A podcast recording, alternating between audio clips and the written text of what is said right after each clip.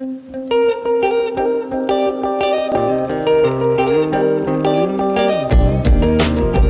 right, man. So last time we talked about the the creation as temple and future temples and tabernacles as patterns of the Garden of Eden, of the initial creation, and now I think we should talk about Genesis one as the Exodus. I think we should talk about how the Exodus motif shows up in Genesis 1 because that is going to be important throughout the entire book and will set us up to see how the narrative develops a little more plainly.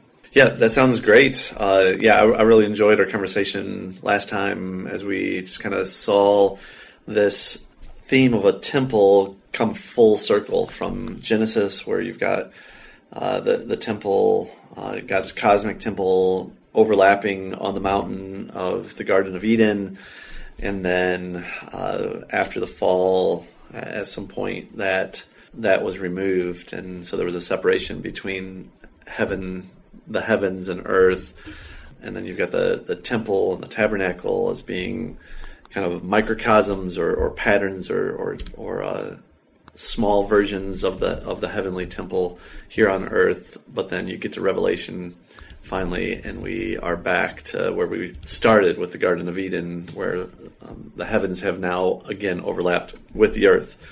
And uh, it's just a beautiful story that, that you see throughout Scripture. Yeah, absolutely.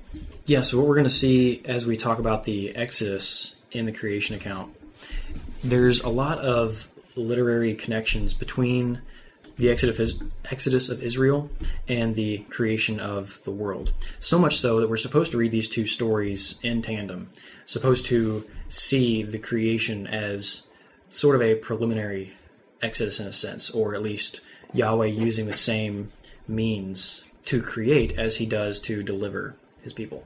And also to create a new people, to bring Israel out of Egypt, to separate them from Egypt, and then create them into a new entity, which will now be his kingdom of priests. All right. So, what are some of the similarities between the Exodus motif and the and the creation story? What, like, what's step one? Yeah.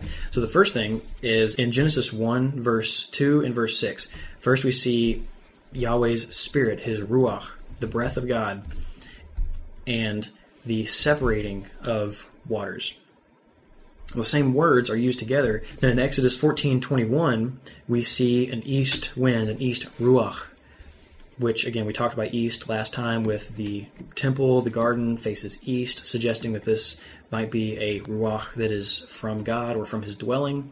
And then we see the waters separated. In this case, it's the Reed Sea or the Red Sea.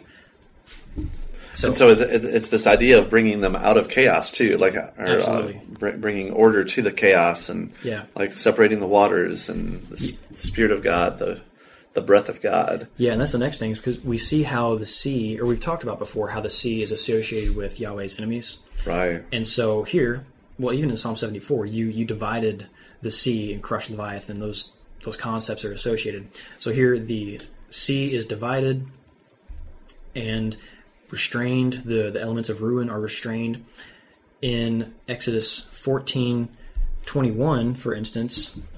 Yeah, we saw so Moses stretched out his hand over the sea, and the Lord drove the sea back, uh, a strong east wind all night, and made the sea dry land, and the waters were divided. Yeah, and then verse 28, those waters come back in and destroy the, the chariots and the horsemen and all of Pharaoh's army. And so we see Yahweh, again, defeating his enemies here in the same way that he restrains the ruin in creation.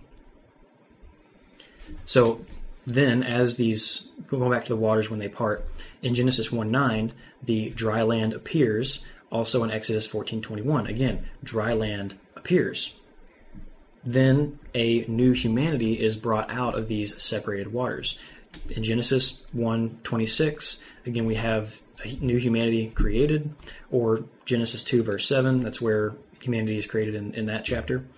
And then in Exodus 19, 4 through 5, we're not explicitly told that Israel is a new creation in those terms, but we've talked about how that functional ontology concept, how the way that Yahweh creates is not by you know, zapping atoms into being, but by separating out something from something that is in a state of ruin and then molding it, changing it, making it into something good.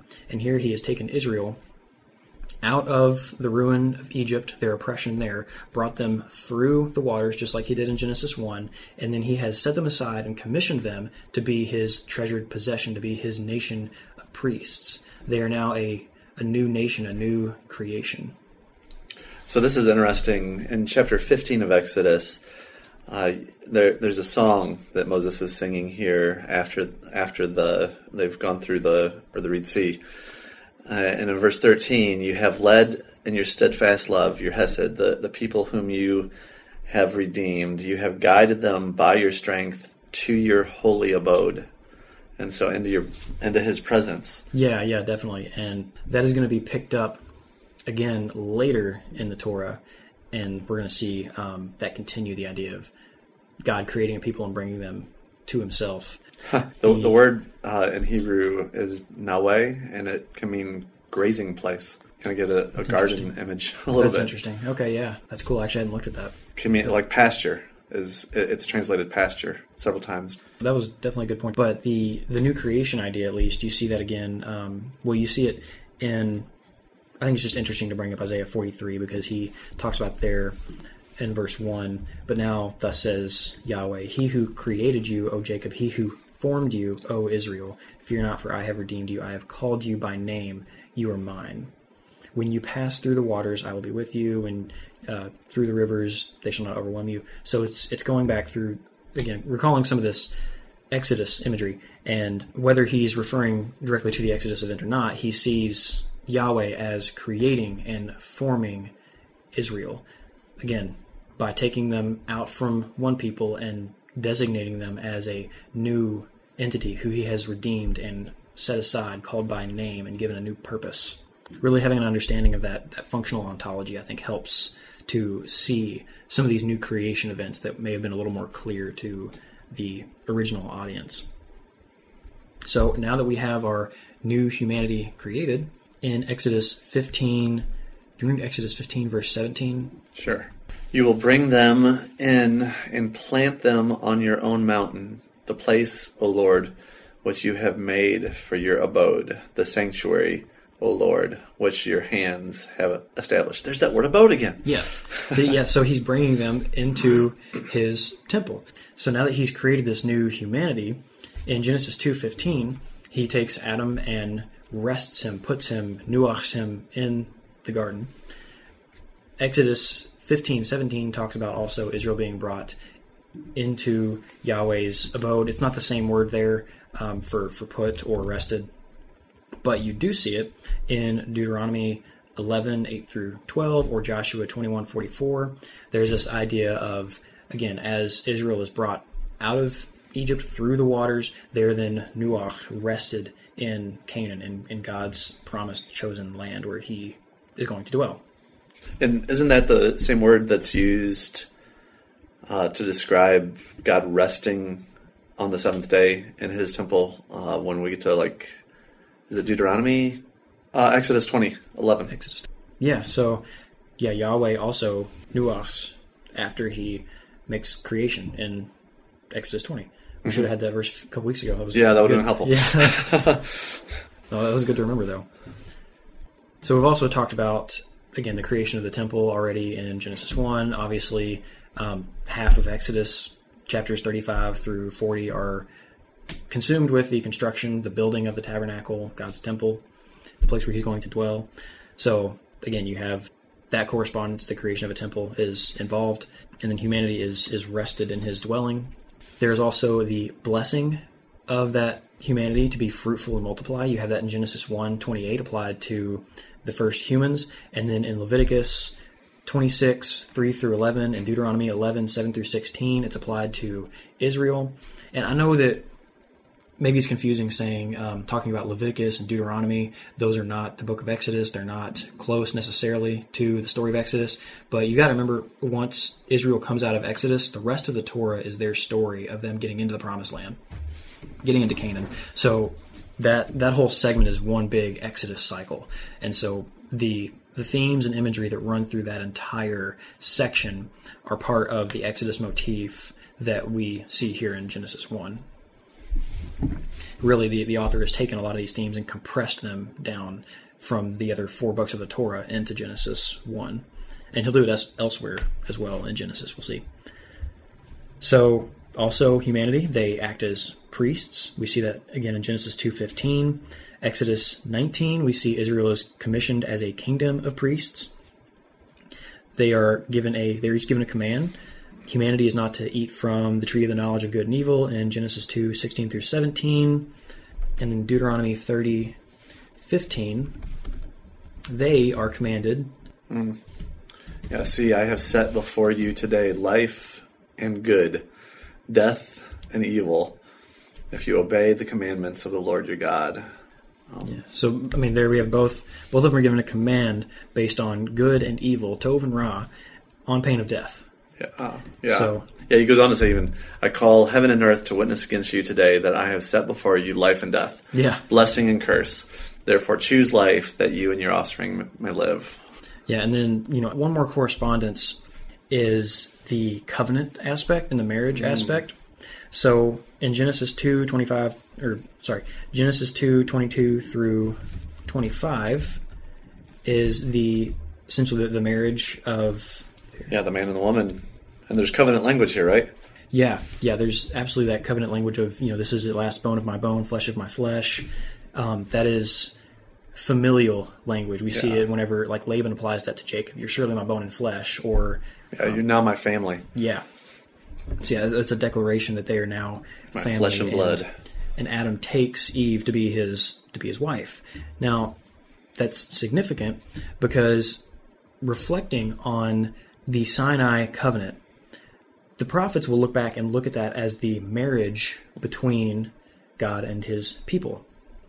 If you see actually in uh, Ezekiel 16, it's very explicit that he talks about he saw this um, this baby who was dying in its own blood, and he picked it up, took it out of Egypt, and dressed it and nurtured it, took care of it, and then finally um, he, you know, married this girl when she came of age, and that is a depiction of Sinai. He gave her all these ornaments, which is the the wisdom of the law, and just all, again all these um, correspondences with Sinai. So it's significant that first of all there's there's a covenant there and there's also a covenant at, at Sinai. Maybe that's kind of a loose correspondence, but I think it is significant that the prophets later reflect on the Sinai event as a marriage between Israel and and God. And backing that up even further is so there's another book called the called Hidden but Now Revealed by Benjamin Gladd and G.K. Beale and that book goes through the meaning of the word mystery as it's used in the Bible. So the word mystery in the Bible is used to describe something that was always true but hidden. It's referring to, for instance, Paul in Ephesians says that the, the mystery of marriage is that marriage corresponds to Christ and the church. The husband and the wife correspond to Christ and the church. He calls that a mystery. He's not saying, this is a cool little analogy that I found. He's actually telling his audience that the Bible intended for us originally to see the covenant between man and woman in Genesis 2 as corresponding to Yahweh's covenant with humanity and with Israel later in the Bible. And so, Paul, at least, it seems that he believes that we are supposed to read Genesis 2, that marriage, as connected to the marriage of Yahweh and his people. It's not just an interesting analogy, but it's actually something inherent within the text. That might even be why we're told that the man is supposed to leave his father and mother and go to the woman when that is not the cultural case at all. Um, but we do have God coming to his people and then Jesus coming to his people, you know, repeatedly throughout Scripture. Mm. So that may not be the case, but it's interesting to consider. Now that's kind of where the Exodus motif ends here, except for um, a couple more correspondences that ideally wouldn't be there, and that is the the fall. So after all this, they're given this command of good and evil on pain of death. both Israel and the first humans receive these commands, but then they both fail to keep those commands. Adam and Eve listen to the serpent, and they take of the tree of the knowledge of good and evil. Israel, immediately after coming out of the Exodus, they start worshiping an idol. And then also, you can follow that to later in their history where they continue to fall and to rebel against Yahweh and to choose evil and death instead of life and good. And ultimately, this results in not death, but Adam and Eve being exiled east, their fruitfulness being frustrated. Adam has to work the ground now. The childbearing process is going to be different and more difficult now.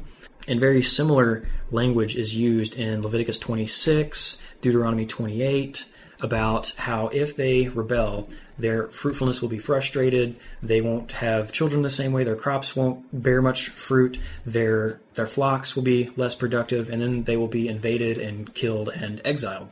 Then you get to places like 2 Kings 17 or Micah 1, and you see that Babylon, which is east of Israel, come and they wipe out Israel and Judah and they exile them east. So what we have, let me just run through these correspondences very quickly just to give us a, high level view of the correspondences between the Exodus and the creation.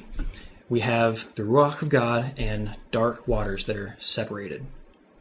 The ruin and the enemies of God are restrained and defeated.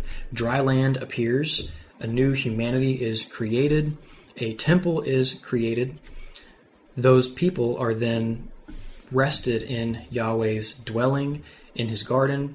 They are blessed to be fruitful and multiply. They are commissioned to subdue. They act as priests.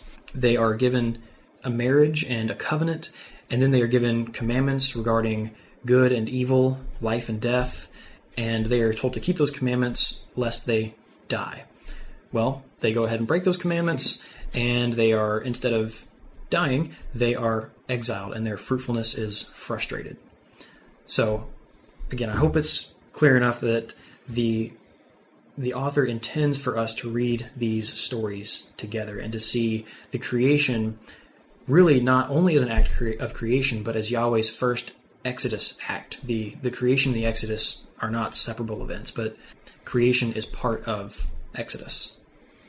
Yeah, and it sets us up at the end of the day for Jesus. Um, yeah. as the the new Moses, mm-hmm. uh, uh, bringing his people uh, into the promised land. Yeah, absolutely.